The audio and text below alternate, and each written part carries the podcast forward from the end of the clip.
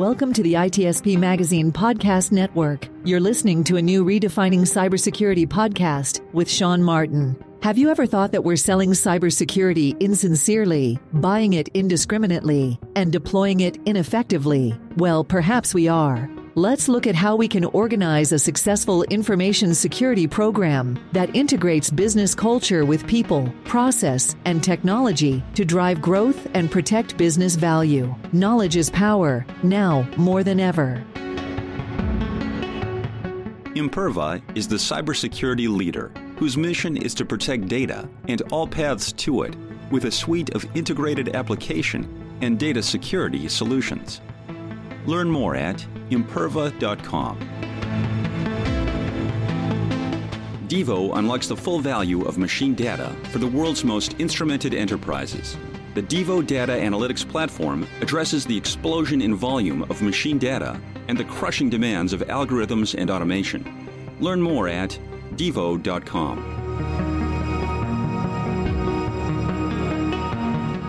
Hello, everybody. This is Sean Martin, your host of the Redefining Cybersecurity Podcast here on the I T S P Magazine Podcast Network, where I get to talk about all things cybersecurity in the business, hopefully uh, in a way that we can operationalize all this crazy tech that we've we've built and spent money on, and and uh, in in the guise of or with an aim to actually not just protect the revenue, but actually generate growth for the company as well in a safe way.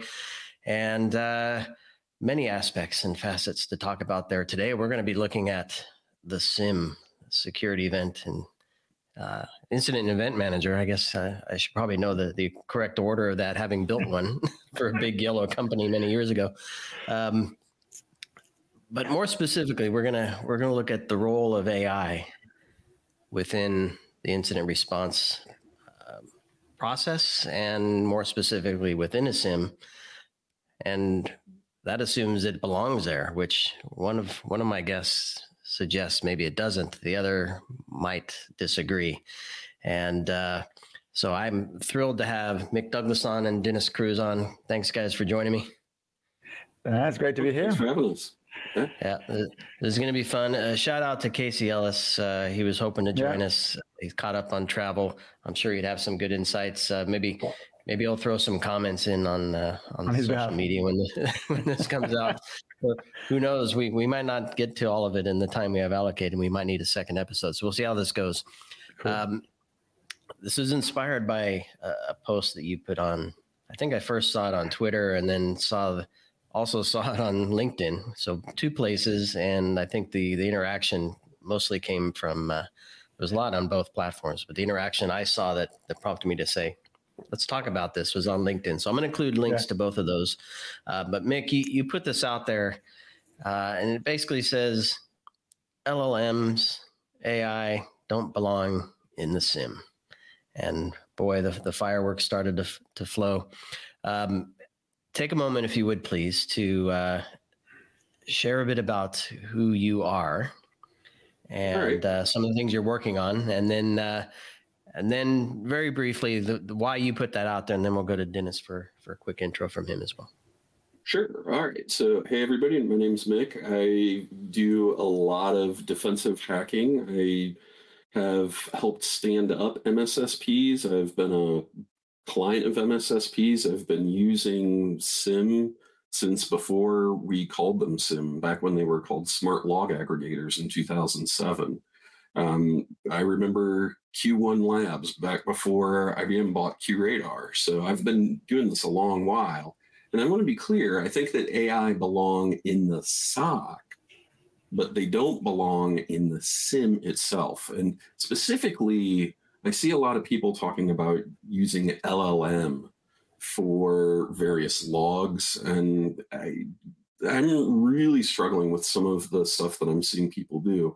And unfortunately, a lot of it boils down to the fact that they don't know the environment, nor do they want to spend some time understanding the environment. So they just sprinkle this magic A I pixie dust on it, and everything gets suddenly better.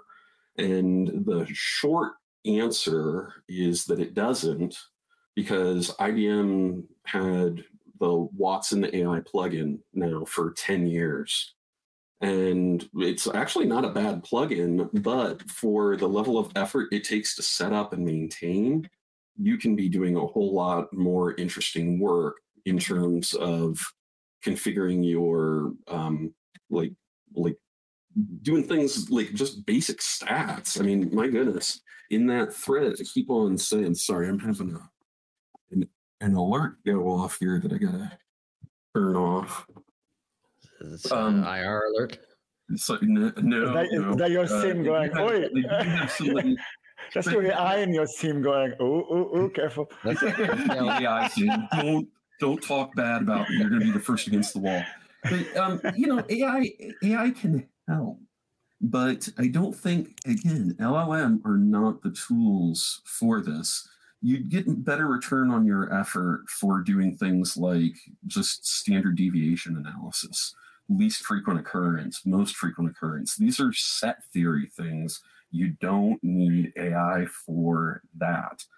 I, I'll be happy to talk about where A I works great in terms of like helping build out your uh, knowledge base. Like, my God, I love using L L M for like, hey, here's a couple bullet points of what we saw, and then it puts it into a narrative. Like, that's awesome. Use that. But all too often, I, I keep on seeing people just saying, oh, A I and all your threat detection becomes easy. That's not true. It's not needed. Yeah, so that, so uh, a lot of great comments in there. So first of all, uh, see, I'm Dinis Cruz. I'm, I actually sit on a whole bunch of different fences these days, which is really cool. So I'm, I'm the C I S O of uh, Holland and Barrett, so a U K retail organization. I run a, you know, an amazing team. You know, we, we run our own SIM. We actually had it outsourced for a while, but now we run most of it, although we work very close with a whole number of partners that provide us a little bit of that sort of extra SIM side of things. I also work for a company called Glasswall, which basically makes files safe at scale for government. So, you know, it's quite interesting because it's, you know, we feed in there, we feed into SIMs in that world, right? And then uh, I'm also playing around with uh, with the idea of creating a bot for board members, and I call it the Cyber Boardroom. And uh, you can play around with it. It's called the cyber boardroom dot com. But uh, that helped me a lot to understand how it works, where it adds value, et cetera.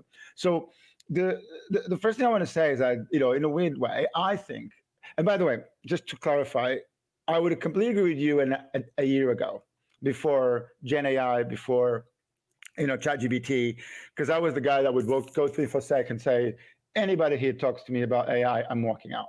Right? Because everybody said they did A I, none of them did properly. At best, they had machine learning, right? And I always felt that you guys much better spend the time doing exactly what you described.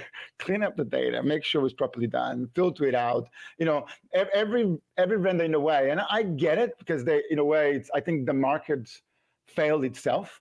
I think the market went tried to buy silver bullets. So the mm. so the, the customer, sorry, tried to buy silver bullets, and the market goes, hey, cool, look, since you're buying, here's a bunch of them, right? So the people that want to sprinkle A I on top of a Gen A I specifically, right, on top of the existing solutions are the same ones that six months ago bought X Y Z, a year ago bought the other thing, two years ago bought the other thing. Probably they are the teams that have thirty tools in their disposable, right, or twenty or whatever, right? And they barely, they can barely work. And I agree, you know, in that world, to be honest, they probably even need more Gen A I than the other crowd, right? But I, I for me, the, the the big moment was when I realized that the new generation, and by the way, A I is still a fuzzy word because the thing doesn't think, right? It's just very clever. It's a very clever Google, but understands context, even at the level that we don't fully understand how it works, which should make you think that, hold on, we don't fully understand how actually ChatGPT really, really works, right?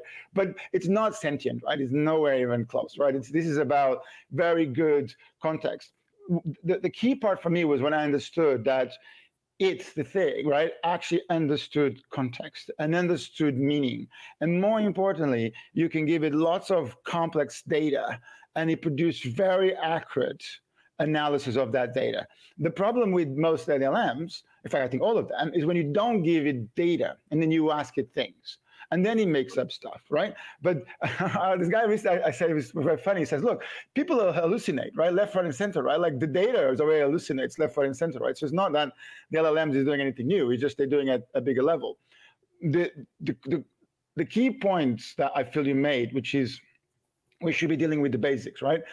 I kind of have a problem with the concept basics because if they were basics, people would do it, right? The reality is that we have a lot of bad data in a lot of mix, mix, mix, mix, and then we get some meaning out, right? So I, I feel that the L L Ms, uh, the ability to have an engine that can understand data, that can understand context via prompt, produce an output, can basically help in all sorts of areas in that in that chain, right? And and the key part here, and this was a big paradigm for me shift, was to to understand that what we're doing is we're moving a lot of the business logic into a prompt, right? So so let me th- let me give you an example of an area that I feel where in SIM, right? And by the way, I'm a massive fan of SIM. I, we, we're gonna a bit eventually talk a little bit more about where it, it can play a massive role in the business, right?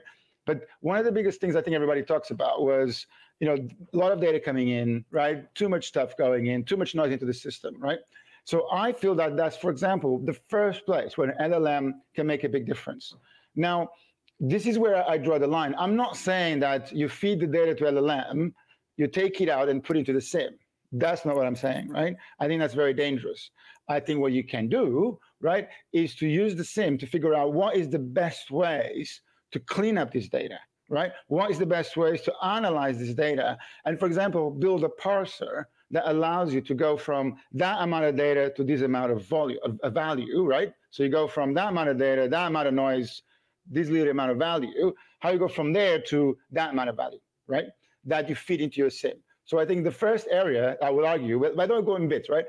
I think L L Ms can, can make a massive difference in how you understand your data, in how you understand what's coming through, in how the humans and the engineers, right, who are making the SIM better, can for the first time had a fighting chance, because they could, for example, build custom parsers very easily.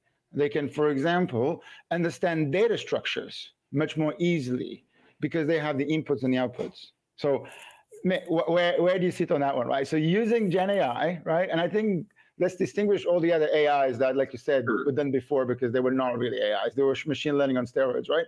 That sure, sure. we we can now describe intent, right? I, I can say, this is a feed from that type of environment with this type of security requirements, with this type of risk, that it has this type of structure. Here's what it looks like. Here's what I would like to know of it. Or even better, like what, what are the things that is very good at this? Can you help me go from megabyte to megabyte to megabyte to two K of data? And then you feed that to your SIM. So it's not in the SIM. I want to be clear, you can do that. You can. I my question would be, what is the more practical approach for most organizations? Um, For quite some time now, what we do with our clients when we're tuning their SIMs, we will turn on query logging, and we will look to see what are the time horizons that they search, mm-hmm. what are the data sets that they search, what are the fields that they're searching on, and then uh, after you know thirty days, we have a very, very strong understanding of what they're using in their data, yeah. and um, you could do that with an L L M, but you, I don't think you need to. Um, and what we would then do is after, you know, another, another month, another, like even a quarter of monitoring, then we'll have confirmation that this is the data set that is needed, and then purge it either further up at the you know log source or somewhere along the way before it gets into the SIM, because I'm I'm totally in agreement with you that there is a lot of garbage in those. So, so here's the thing, right? You you could take what you just described, right, and you could build that using an L L M in the middle, right? And and I, I want to clarify that most of the things I talk about here, I call it human enhanced or human-owned L L M results, right? And and it's not about the ma- black magic of dropping a ChatGPT in the middle and going, wee, it's going to work, right? It's it's about, so it's, for example, it's taking what you just described and making it in, in real time and, and doing it, so because this is interesting, right? You said, I do this, but your time frames were three months to six months, right? I would mm-hmm. argue that I would like to do what you just described daily. Right, and this is this is the difference, right? The difference is you can now build that logic in a prompt, in a series of prompts, right? That literally start to analyze that data and then what you can do. So uh, this is how I would design the prompt for that. I would design the prompt to say, you know, ChatGPT, blah, blah, blah, here is the queries that the users are doing today, that they did yesterday, right? Here is what a SIM, this is the, this is now a, a, a twenty thousand word analysis, right? Of what a good SIM will look like, or what the data feeds will look like. This is this is what good looks like. So you, you can create a prompt where you can say, so what we're gonna do, here's the current situation, this is what just happened, here's the baseline, here's what they have, right? And then you run a query and going, right, what could they add to their SIM, right? What so, are the, what is the two things they can do in the next couple of days that will make those queries that they just did, A, more productive, and actually what, what can you delete from the existing data set that they have, which you can also feed to the prompt. So you can see that what I'm doing here is I'm, I'm packaging a huge amount of business intelligence, right? Now, in a way, you have in your head, but at the moment, I would argue that you, when you go to organizations, you don't scale because you don't leave behind that thinking. So you do what exactly I described here, and you come in the end with a recipe. You say, oh, what you need to do is delete that data, up that feed, et cetera. What I'm saying is, let's leave that prompt that you created in your head behind so that they can do that, and then we can keep doing the more more, more interesting stuff. So there, there's a lot to unpack here. And again, I'm, what you're proposing is absolutely doable. And I'm just saying it's not needed.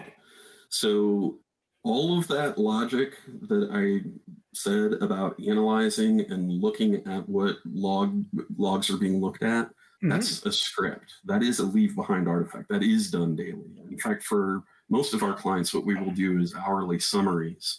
So the I, I hear what you're saying, I, and I there are potential use cases. One that you said a little uh, bit ago was on uh, parsers. That is a fairly interesting use case. But for um, data follow your use case, man. I, I don't think that you. But let's follow your use case. That yeah. script that you created, who wrote it? So that's the script that my crew wrote. Your crew wrote it, right? We have different implementations for yeah. the different uh, SIM platforms that we support. That and, script yeah. is very tied to the inputs and the outputs. It has to be, right? By design, right? In a way it works, right? That script will break as soon as anything new comes along, and you won't have the flexibility. My point is that you should be that you, you should not be giving a script. You should be giving a prompt that creates the script, right? That evolves the script, that maintains the script, right? In a, also in a continuous way. And what and the reason is your script won't have intent. Your script will but have. A I doesn't have intent, though. You keep it, on assigning no, these terms it, it, to it, AI it, that doesn't it, it doesn't follow. The well, A I, an L L M, does not understand the prompt, and it doesn't understand the response. What most, I'm assuming, just for the sake of argument, you're talking about vectorized databases. Yeah. What, yeah, yeah what A I are doing are using proximal vectors to understand it, how close something it, is to another thing. Yes, it but in- understanding at all. And the problem that I worry about is that it's a lot easier for somebody to hose up a prompt than it is to have a script. And, you you know, I want to push back very firmly against the notion that the script somehow is fragile. The script is consuming the query logs that come from the SIM. So the vendor would have to be the one that changes their what their uh, query logging structure is, or somebody would have to turn off query logging. I, I again, I think A I are very cool.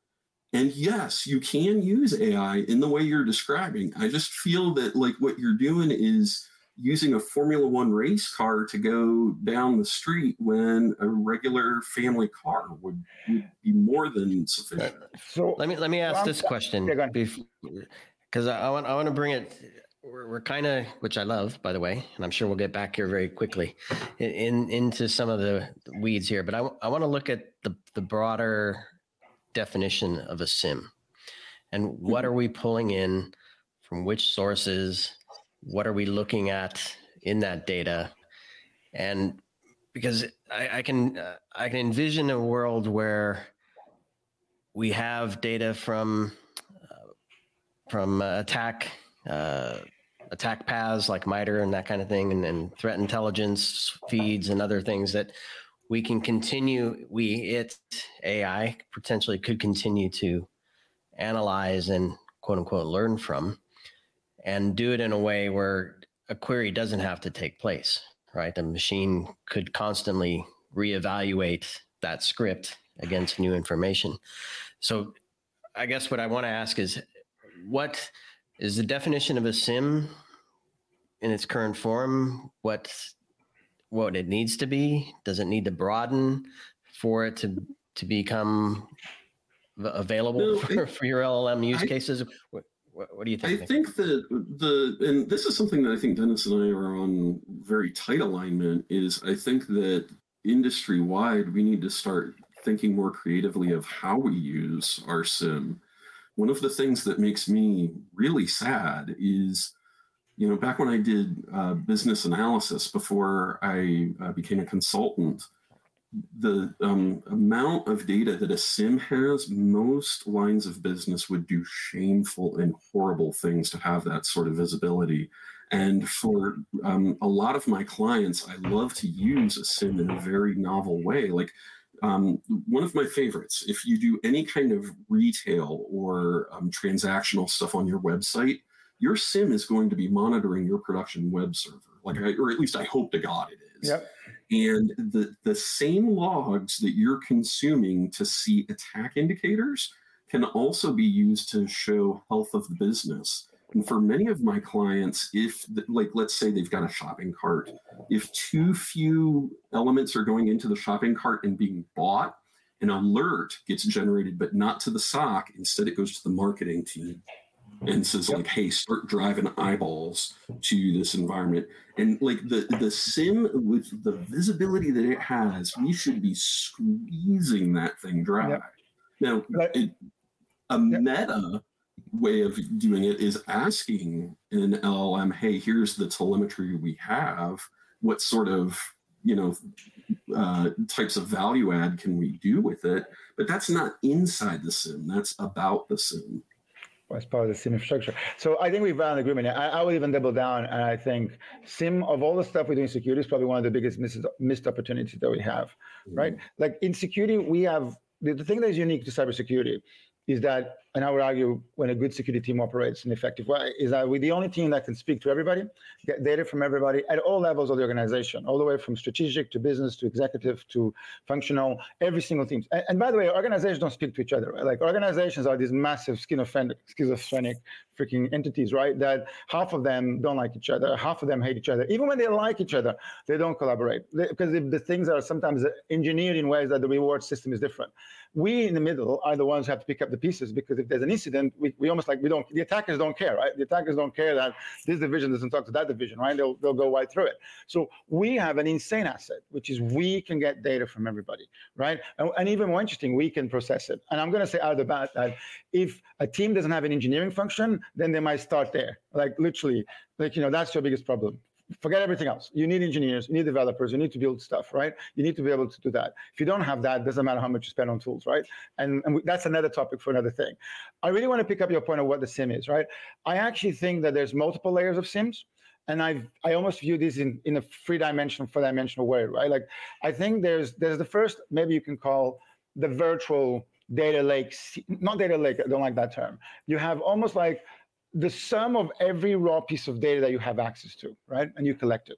So that's fundamentally is, is your potential SIM data, right? And that should be massive, right? And I'm a big fan of taking data and dumping it into a storage, right? And then coming out of it, right? So that's the first, I would say, SIM element that, that can come from it, right? Then what we do is we take that and we feed it to environments, which is what we tend to call SIMs. But I, the reason I, I want to make a distinction is because I feel that we should we should almost have three SIMs in sequence. We should have the top big one, right, who has the potential of all the data, which can be used for some type of analysis. Then you have a created one, which is already a massaged version of this, where you, you go from this amount of data to that amount of data. And that already has a lot of signals. And I think what we should even do next is take that and process it even further to create what the analyst has in front of it. And, I, and this is where I feel that the analysts, And the data that you should see on a day-to-day should be a very small subset of your SIM data set, right? And should be very focused as making sure that you have high signals. But it should have the ability to load data on demand. So it's kind of like this idea that you want to zoom in, and as soon as you zoom in, you go, oh, give me a second, let me load up, okay. Now, is this what you want? Oh, let me load up. And then you have the ability to go back in time. And what's, and the bit I don't think a lot of teams do is that these transitions have to be codified, because you need to be able to view it as code.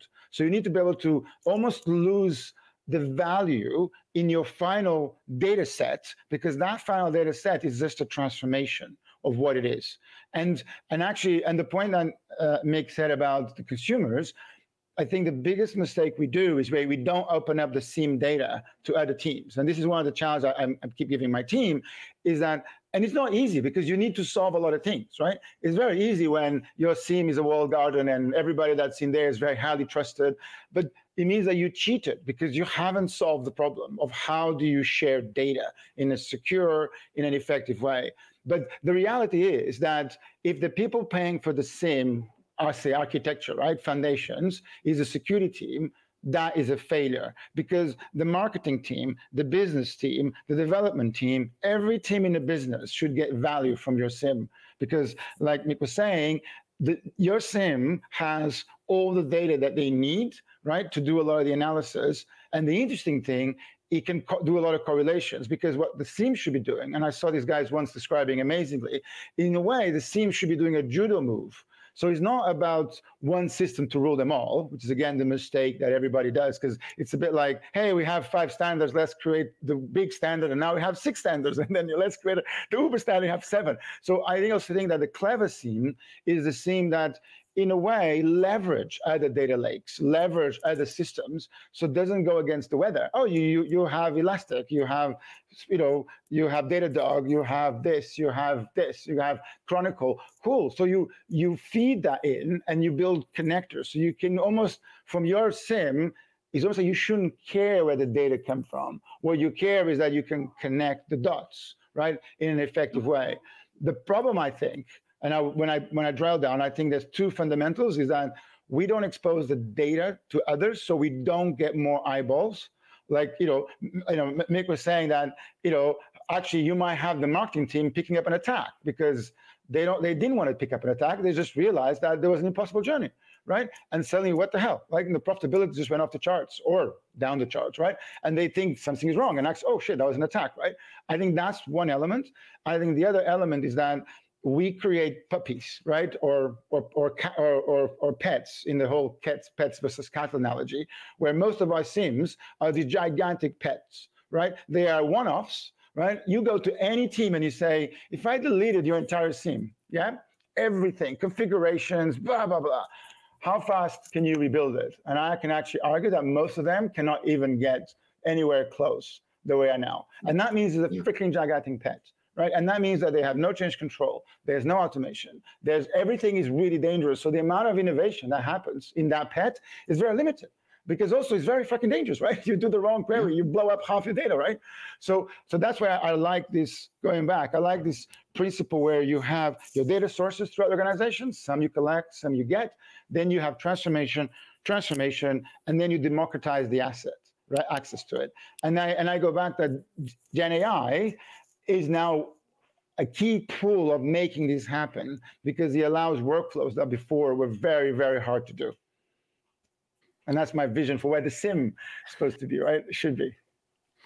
So I, I want to pull on this and maybe Mick have, may have some thoughts on this, of course, um, because before we recorded, I brought up the idea of the team and is the team capable of utilizing a SIM? And I think I think the team is capable in the pure security operations perspective. But when you describe it as you just did, Dinis, and pulling all these data points together and all these systems together, there's no way a, a, a human is going to connect all those dots. And I think we'll need... Um, you know, like, yeah? Think of it this way. Even the most complex river system just starts with a single spring. And um, what a lot of organizations try to do is they try to solve the entire river basin. And instead, what you really should do, especially if you're just starting on your SIM journey, or you find that your SIM deployment is like in a really weird state, just be like, you know what, like what? Let's just drop everything, forget the noise. What's one thing yeah. that if we really nail, it makes our life just a little less painful? Yeah, one looking for perfection, just you're looking to make it a little better. Find that one thing and then start walking that log through the system. And you're going to learn a ton about how things are set up. You're going to learn a ton about how other data sets should also be set up. And you're not, um, you know, the best SIM deployments that I've seen, they try to have a, a continuous improvement model, but their continuous improvement goals are shockingly low. Most... Mm-hmm. Like serious SIM players are looking for one percent improvement per week if they're very aggressive. Some as light as one percent a month if they're very mature. But if you think about that, like one percent a, a week, you're looking at about a fifty percent performance improvement over a mm-hmm. year, yeah. which is insane. So you need to start reframing what a SIM is. And a big problem, Dennis, I, again, I'm in, in big agreement with you on your other points, but one that I also need to add, or I would like to add to your list, is that the way we're selling SIM solutions yeah. is wrong. But you that's why you need people, the Gen A I, man, because you need... Well, this we, is what, it's, it, it's not the Gen A I. It's no, it, it, it's a it's a turnkey-ready ecosystem. No, no, no, no, no. no, no it, it needs a lot of tuning. No, it's the point you're making. The selling is not just selling, it's the usage. And this is where I've been playing with the Cyber Boardroom, where the big thing that I realized that for the first time I can scale is how do you create messages that are targeted to each person? Right. So, for example, when you say we need to sell the SIM, well, actually, what we need to do is we need to make sure the output of the SIM is understandable and is in context to the recipient. So that means, if you think about it, that if I ask you to say, hey, I want to take the data from the SIM and I want to create it that is targeted to this person, that team, that language, that culture, that environment, right, that workflow, it would be fucking dude, you're crazy, right? There's no possible you can do it. That's now possible, right? It's possible because, again, you can describe that in a prompt. And then the communication can be done, right? And you can still own that transformation. But I want to go, I want to go quickly back to the, the point that Sean made, because I think that goes to the heart of all this, right? Is I think explainability, right? And I would even argue version control is super important. Like the idea that you have something over there, doesn't matter, a SIM, a person, a tool, a script, that data goes over the fence and they come back with a solution. Ta-da, I found it, right? Like it's a bit like you send the soldier in, the guy comes back with the freaking, yeah, I found it, right? I found, I found the magic thing. That's the opposite that we want, right? The thing about SIMs and this is about scalability. It's how do you, it's about force multipliers, right? How do you get a new engineer, a new person to have super capabilities, right? That is able to operate at a massive level.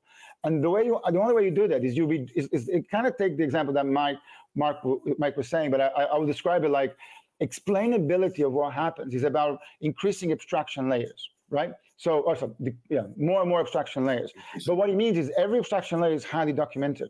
So what it means, it means that the analysis should get simpler and simpler and simpler and simpler the higher you go up, and should require less and less and less domain expertise, right, to act on it. But what we need is to make sure that that whole chain is well documented. And I'm a big fan of trying to figure out how to do even with version control. So that means that you, what you don't have. I'm going to jump in here yeah. quickly, quickly, because this this goes to the opposite of what Mick just described, at least in my simple mind. Mick's saying, find that important thing and trace it back down. Yeah, but you, but, but you can do all, that. You're just describing all the feeds. And I don't know, I'm, I'm just trying to think that I'm, I'm, I'm trying to be on the side of L L Ms belong here somehow, in that exploring things, discovering things that you might not and naturally have here. But but it's, it's, then, the question is, is the jump, right? Like you, you cannot go from this amount of complexity to that negative solution. That that never works, right? And that's not what you want. What you want is a chain of analysis, right? And each analysis, because that's what we do, right? We take a bunch of feeds, we consolidate it, we create this, then we analyze, then we analyze. But that whole correlation, the whole abstraction layers has to be documented, and that's what we want to scale. And I think Mick, correct if I'm wrong, but I think the case you're saying is that start in one place, right? Start in one place and say, I want to make this better. Because the other really cool thing about our world is that we operate in real world stuff, right? So I'm a big fan of taking P three incidents, running them as P ones or real real world. Like, it's almost like we know this happened, right? Look, the user told us that this just happened, right? Now, we couldn't see it. Now let's understand. Let's look at everything we failed so that that one little thing that we know we missed, right? So it's almost like, I like when you know the solution already, right? You know that this happened. You know that this alert occurred. You know that this thing is there, right? Can you now just zoom in on everything that is missing or is there, right? So we can get that connection. And then that allows that to have one thing that you can then keep evolving. But I think the L L Ms bring a huge amount of explainability into the loop when we get it there. Mick, thoughts? I mean, I I, I can keep going with, uh, with my thought on this because I, I I I believe that if you start with something that you know you want to tackle, you're starting with a premise or an understanding of of how you've done it already.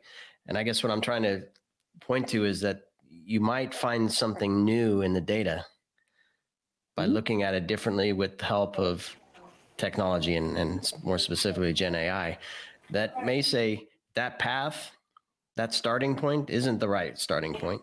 That path doesn't really matter. This is these are these are really the things that matter to whatever it is you're trying to trying to figure out. Yeah, and maybe I'm maybe I'm arguing in a way that's unfair. What you're talking about is just the investigative process, whether it's A I or a non, like a just like a like a, a canned YARA that you run. It's looking for some anomaly. And what's more interesting to me is not when the A I gives me expected output or when the canned YARA gives me expected output. What I love is when things go sideways. And like, why is this thing behaving differently and unexpected? And then you can start beginning your investigation because all we're looking for is anomalies. I don't really care what tool you're using. I just care that we can find anomalies. Like, here's another way to think of it. All the different data sets that we're dealing with are just slices, right? Stacks and stacks of slices. And what you've got are two complex curve shapes. So certain occurrences happen, that's anomalies. Above that, that's alerts, and you need to investigate those. The hope that a lot of people have is that A I can help define what those curved spaces are. And that'd be great if they could. The problem is that the L L Ms are not aware of what controls you have. And if you have a good asset inventory, you might be able to train or build a model that's appropriate to your environment. But like out of the box, they're not going to know that. You're going to have to do some real hellacious um, work in order to have them understand what your environment looks like. And that that's the, that's where I think a lot of the um, lessons that I learned the bitter way back in the L L M days when we first started doing things like Markov chains. We thought that was going to be an amazing win. And it, it, it helped in a lot of ways, you know. Um, you know, the, uh, machine learning is a good thing. A I is a good thing. It's just, I contend that for most SIM specific, we don't, for most organizations, we're not yet at a spot where they need Uh, Gen A Is. Yeah, I agree. Uh, but I also think that if, if people, again, want to throw all the data to to, to uh, Gen A I and then get the answer, first of all, we don't have any, you know, that has the amount of capacity, right? I, I don't think that's the right way. I, I what I the way I look at it is that I want to use Gen A I to create, to have the least amount of data in the SIM with the most amount of meaningful data in the SIM, to be able to communicate effectively, to be able to have explainability left, right, and center, and actually to to teach and, and train. Like the, the thing that I remember that the biggest challenge we have is that there's that curse, right? Where you train somebody to be a SIM operator, by the time they're really good, they want to leave because now they have a lot of great other skills, right?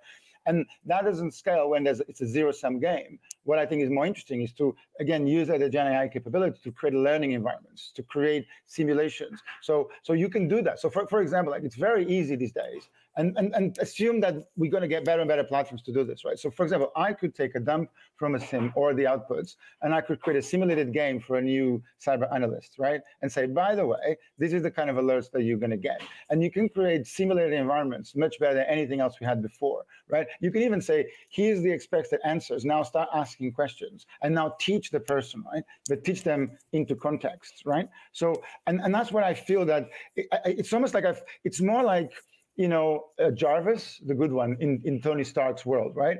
It's kind of like, that's what it is, right? It's not the uber duper. Like, it's almost like we then ask Jarvis to sing and dance and to compose things and going, well, he hallucinates.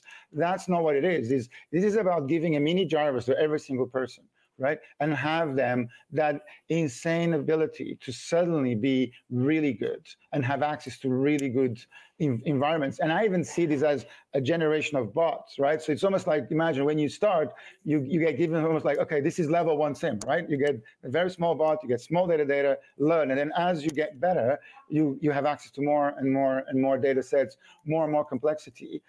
And the key point I was trying to explain before, Mick, is that I feel that a lot of the stuff that we do, we have the prompt in our head, but we leave behind the photograph of that output.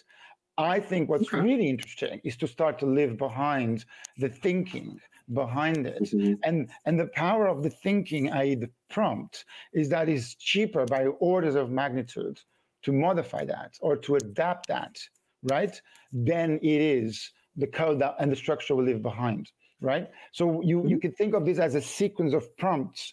And the beauty of this is that if you start to go into a world where you have prompt after prompt after prompt after prompt, that every input and output is reverse engineered and version controlled, you can then, every time there's a, a bad output or something that doesn't make sense, you can go back, right? And you can go, oh, okay, where where did my script fail or, or my prompt failed? And then you tweak it, right? And then you learn the ones that have high confidence, the ones that have low confidence.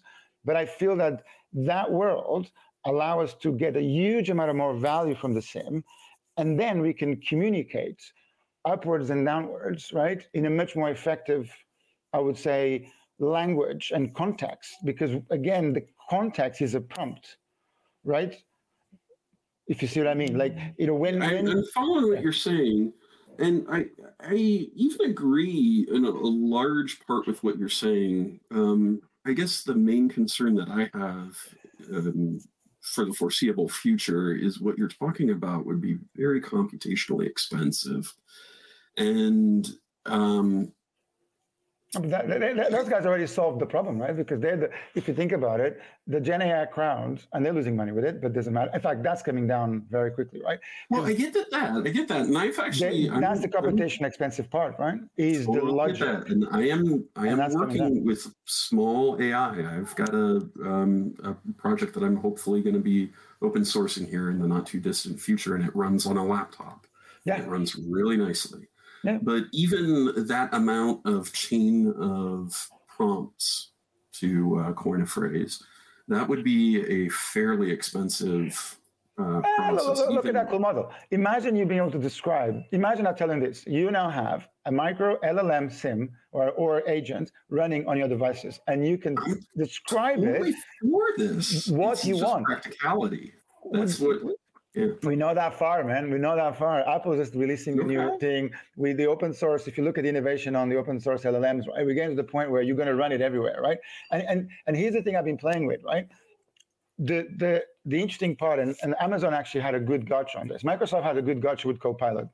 Top marks who come up with that on that one because it's a Copilot. But where Amazon, I think, got it right is the concept of foundation models, F Ms. Mm-hmm. So I actually think the name of the game is not on customizing models. I actually think customizing models is fucking dangerous because we still don't understand how the hell that works, right? I think what you want is to have foundation models that become really good, that you understand very well how they behave, how they operate, what they do, and even the cost matrix of those models. And then you build prompts and workflows on top of it. And in a way, what you want is to run the cheapest possible model to achieve the same goal that you want. So let's say that you want to have something that analyzes you know, Splunk logs or or or or you know, what's it called, P CAPs, or you know, the output of a freaking A V or or or E D R or whatever, Zscale, whatever tool you've got, right? You know, and you want them to analyze it. Eventually, you should be able to say, well, I don't need ChatGPT for for that. I probably need three point five. I probably need two. I probably need Llama. I probably need this guy here. And and this, and then eventually the model comes small, small, small, smaller until you find, you know, the sweet spot, right? And and that's why I'm saying, like, so the foundational models becomes that ability to supercharge, right, an analysis where, and, and this is where I want to clarify. When I say intent, I'm not saying the intent of the A I. I'm saying the intent of the analyst that wrote the prompt, right? So when I write a prompt, I have an intent, right? And the intent might be, I want you to look at this, look at that, collect this, map this. Here are the scores. Now give me these outputs. That's what I mean by intent, right? The the Gen A I is just a great way that I can explain this in English or in JSON or in whatever format I want. That before was, it's like before I needed half a million pounds of engineering to do that, right? And every time I wanted to change, I had to go back to my engineering and change everything. Where now you can modify the prompt, run it again, right? And that's very different. It's like code, data is now code. And we need to start treating data and descriptions and prompts as code. So it's like another abstraction layer, right? You go from assembly to C plus plus to Python to prompts, right? So, you know, there you go. You write your scripts in Python. I'm saying start writing your scripts in prompts, right? And then have toolkits around it, right? But then the explainability is super important because black magic has no space, especially in SIMs. I would argue that anything that happens that you can't explain is a P one, right? It's like the freaking air, air Force, man. Like a door blows up of a plane. They can't understand it. They ground the fleet. That's it. Like there's no, there's no ifs, there's no buts. The same thing here. We should have a case where a signal comes along. We don't understand how it works. The L L M did something. We don't get it. Fucking ground it. Everybody, P one, solve that problem, right? And that, I think, gives you a lot more confidence in the outputs and a lot more explainability at all these layers, right? So you don't have black magic where you have these layer, layer, layer, layer, layer, and then you can even use the L L Ms to explain what each of the layer is doing. And I want to do this with it. Source code, by the way, because for me, you know, I, I love the fact that people talk about L L Ms hallucinate. I'm like, dude, our fucking source code hallucinates, right? Nobody understands the products that we build, right? They tell you, like, software above a certain amount, you can't find anybody who actually understands that's, how that thing works. That's not true. I, I always get upset when folks say that because that's it can be very expensive to decompose how an A I came to a solution. Um, but we absolutely know how A I work. We know how they uh, function. It's just no, we don't. It's okay, economically costly no. to go back, especially with like neural net A I, to figure out how it came to understand a particular element. But that abs- what you're talking about, it, there, there's a, actually a, a bit in a book called um, the grounding, or no, I'm sorry, the alignment problem, and they talk about uh, how how that's not true. Like we we know what they do. We've known how these A I. Well, then explain to me, right? Like I haven't seen a good explanation. How how does ChatGPT, how Gen A I, where's the reasoning part of it? Because there's no I, reasoning. It's well, all there is. Like let's let's keep it simple. Let's keep it simple, okay? So um, what a simple, uh, the best solution is, okay, you have some prompt, and usually that goes into something like a vector database.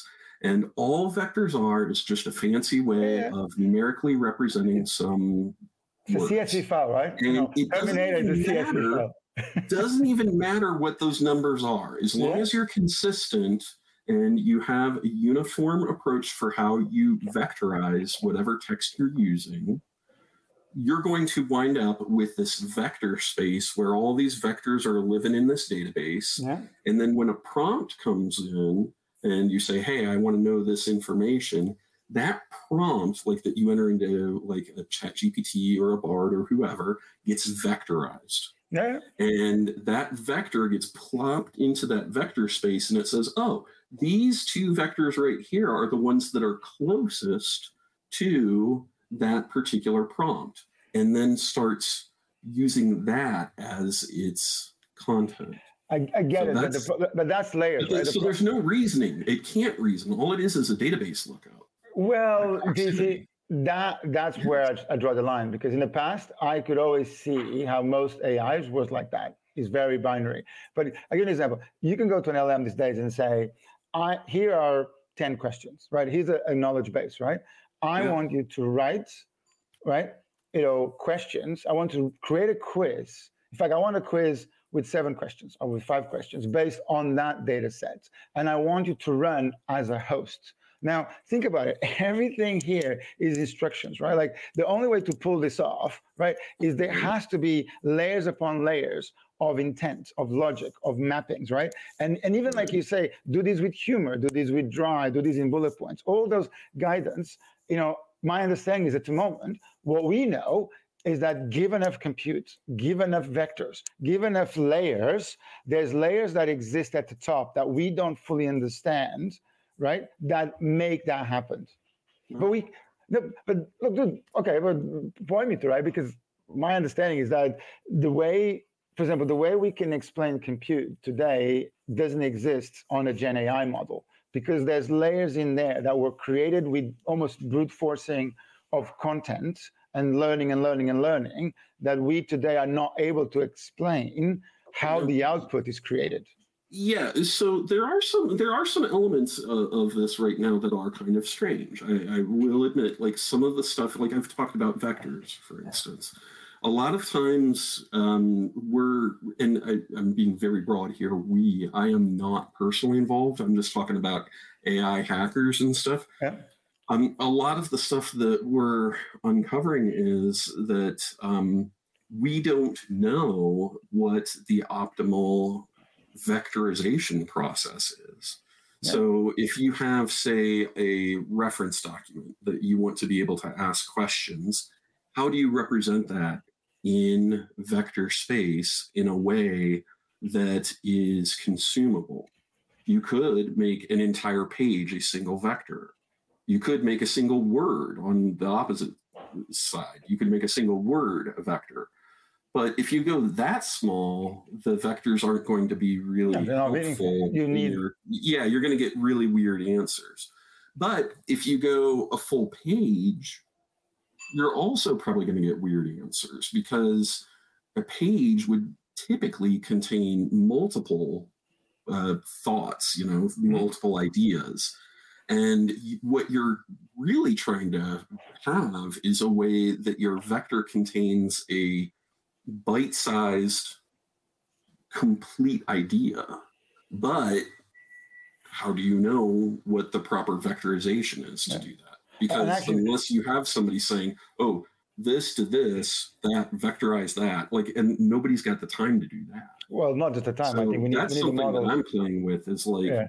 you know, having um, multi-vectorization of yeah. a particular data set. And, and Sean, I want to bring a topic that I think is super important here, which is part of the other reason why I really, so just to be clear, I'm a big fan. I think L L Ms can modify the way, not just SIMs, but a lot of security space.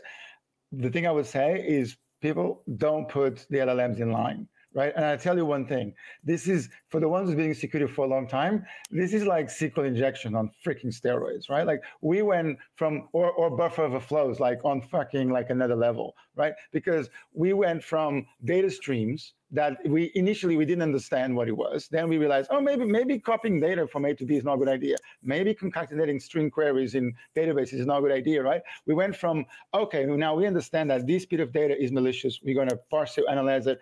And we, you know, let's say S Q L injection. We went from raw S Q L concatenation to nice parameterized queries, separation of code and data, all that jazz, right? Now we have the prompts, right?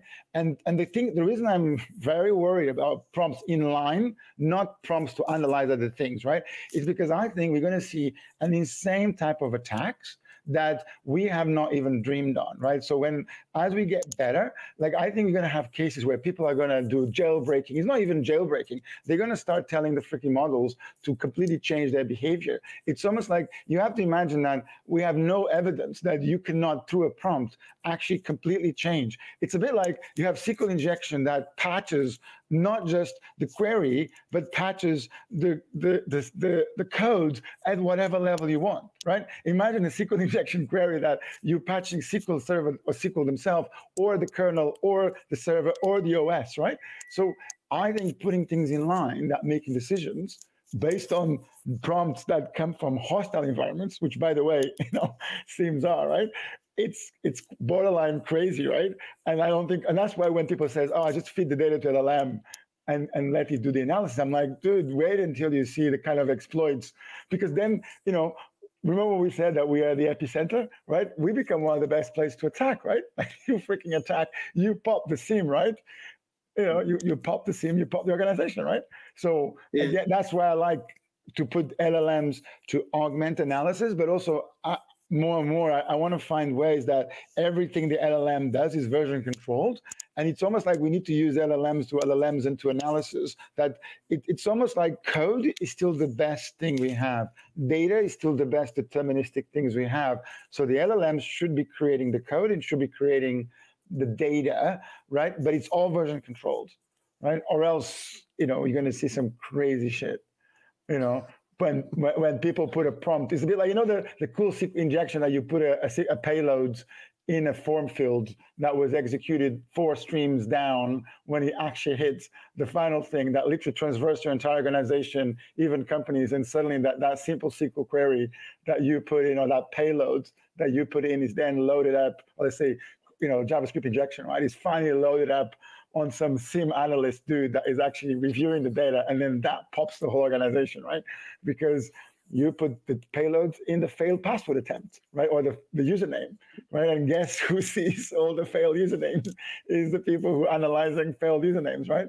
So I, I think prompt injection is going to be massive, right? It's, it is going to be a problem. There's no two ways around it. Anybody who says otherwise, I think, is delusional. Yeah. The other thing that I'm worried about, too, is that we're kind of training people to trust these machines more than they should be.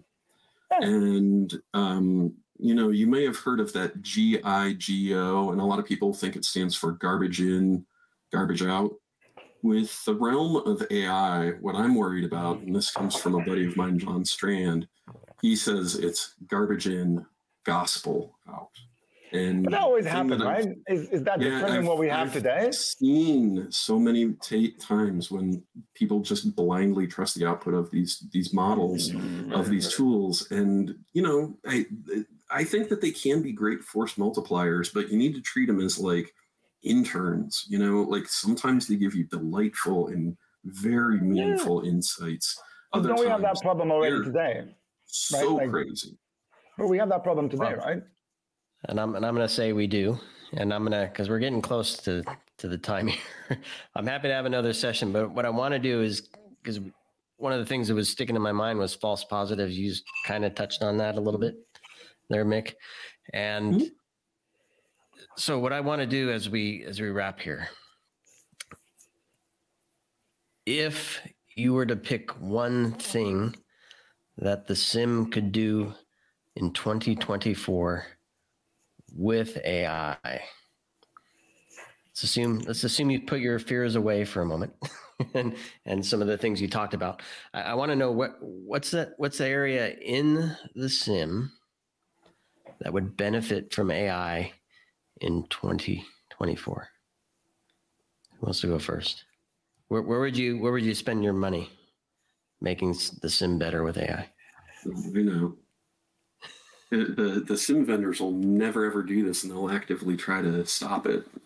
But I do feel that not L L M, but other A I tools would be exquisitely helpful in reducing the gigs per day, the um, events per second, whatever your license model is. Those tools inside a S I M would be exquisite at telling you what the noise is that can be cut down. Yeah. They have perverse economic incentives to make sure that that never, ever gets deployed.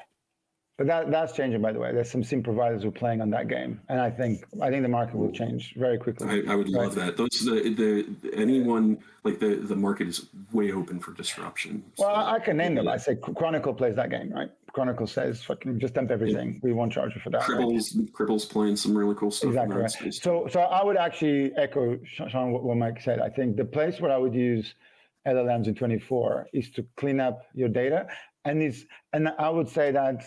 Reducing the gigabytes of injection is not the objective, is the side effect of having better signals where you can use the L L Ms to understand better what you got and to help you with the parsers, with the data, with the mapping. So you reduce the amount of noise in a way that you get to the SIM, so you improve what you get on the other side, right? So, and this is where I, I would go. Right? So the reason I say, you know, L L Ms belong to the heart of the SIM is because they can play that role of making the SIM more efficient in ways that before we couldn't scale, right? Like in, in before, it would be impossible for me to go to my team and say, hey guys, I would like to see an analysis of those five data feeds for value, for this, for that. You know, what, what are you ingesting? What's in there? Explaining every single field, explaining everything that's going on.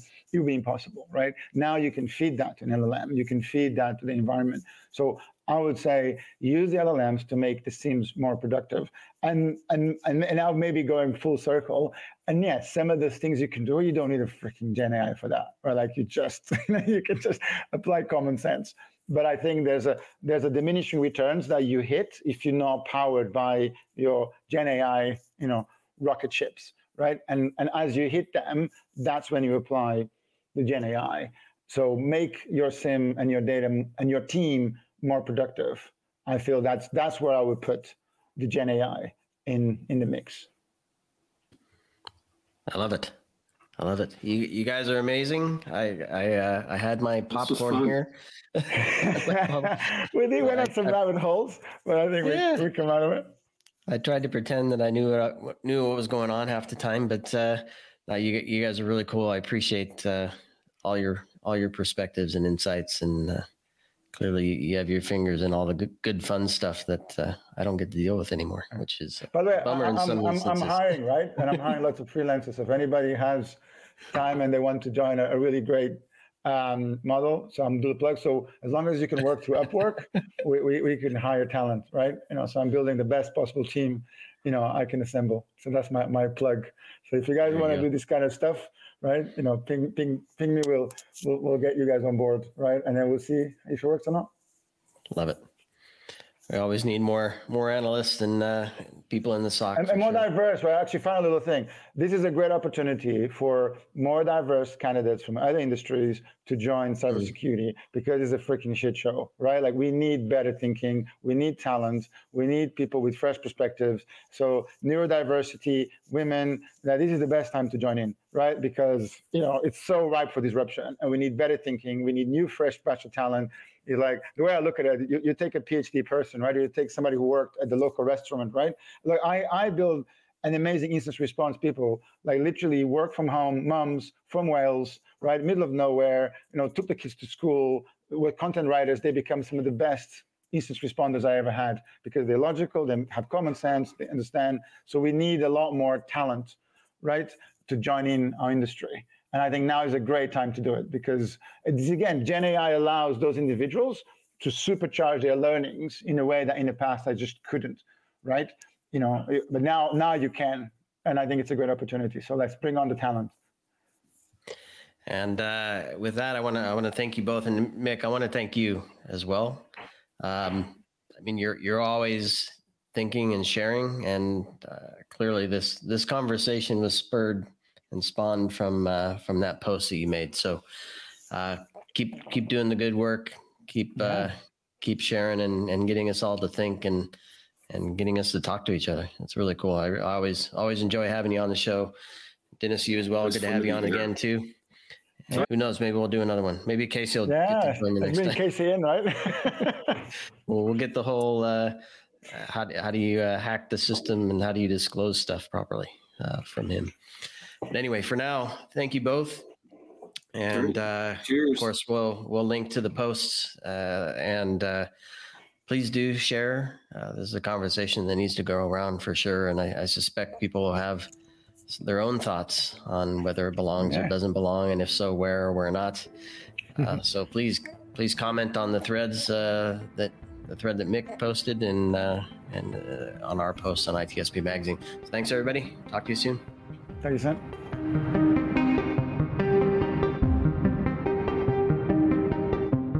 Devo unlocks the full value of machine data for the world's most instrumented enterprises.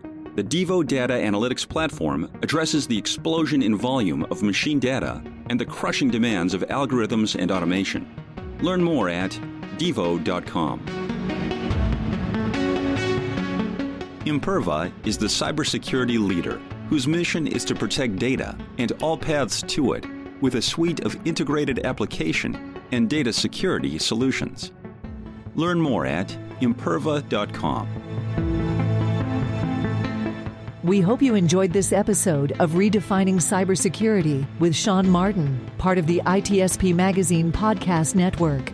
If you learned something new and this conversation made you think, then share this show and I T S P magazine dot com with your friends, family, and colleagues. If you represent a company and wish to connect your brand with our conversations, you can sponsor one or more of our podcast channels. We hope you will come back for more stories and follow us on our journey.